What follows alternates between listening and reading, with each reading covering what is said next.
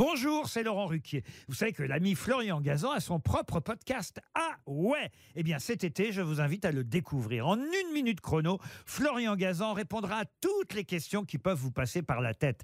Grâce à ce podcast, vous aurez bientôt des anecdotes incroyables à partager. Mais attention de ne pas prendre la grosse tête.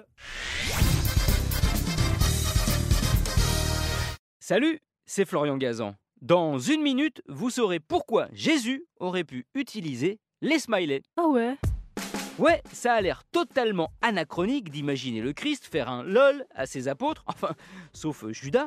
Pourtant, ça aurait pu être possible car on a découvert, aux surprises, que le tout premier smiley remontait à bien avant l'invention du smartphone et de l'ordinateur.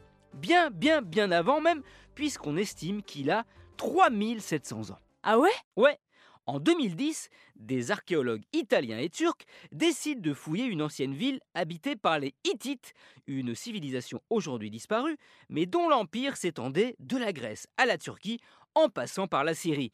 Ils ont mené des guerres sanglantes avec les Égyptiens, leurs plus farouches ennemis. Et lors de ces fouilles, ils ont fait une découverte très surprenante. Une cruche hittite qui servait sans doute à servir le charba, une boisson sucrée préparée avec des pétales de rose, d'herbes et de fruits. Le genre de breuvage qui faisait plaisir à ceux qui le consommaient si on en croit ce qui était dessiné sur cette jarre, deux points pour représenter les yeux et un trait arrondi pour figurer une bouche souriante. Ah ouais Ouais, exactement le même dessin que le smiley que l'on utilise dans les SMS ou les réseaux sociaux pour signaler qu'on est content. Comme quoi, les Hittites, contrairement à leur réputation, n'étaient pas que des brutes épaisses.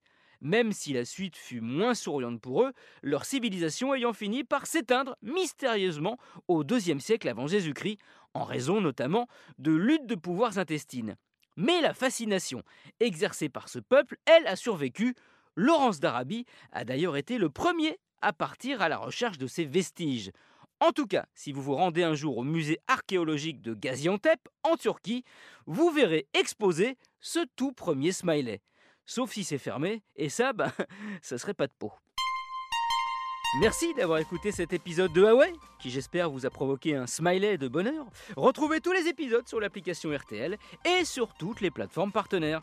N'hésitez pas à nous mettre plein d'étoiles et à vous abonner. A très vite, smiley de vous me manquez déjà.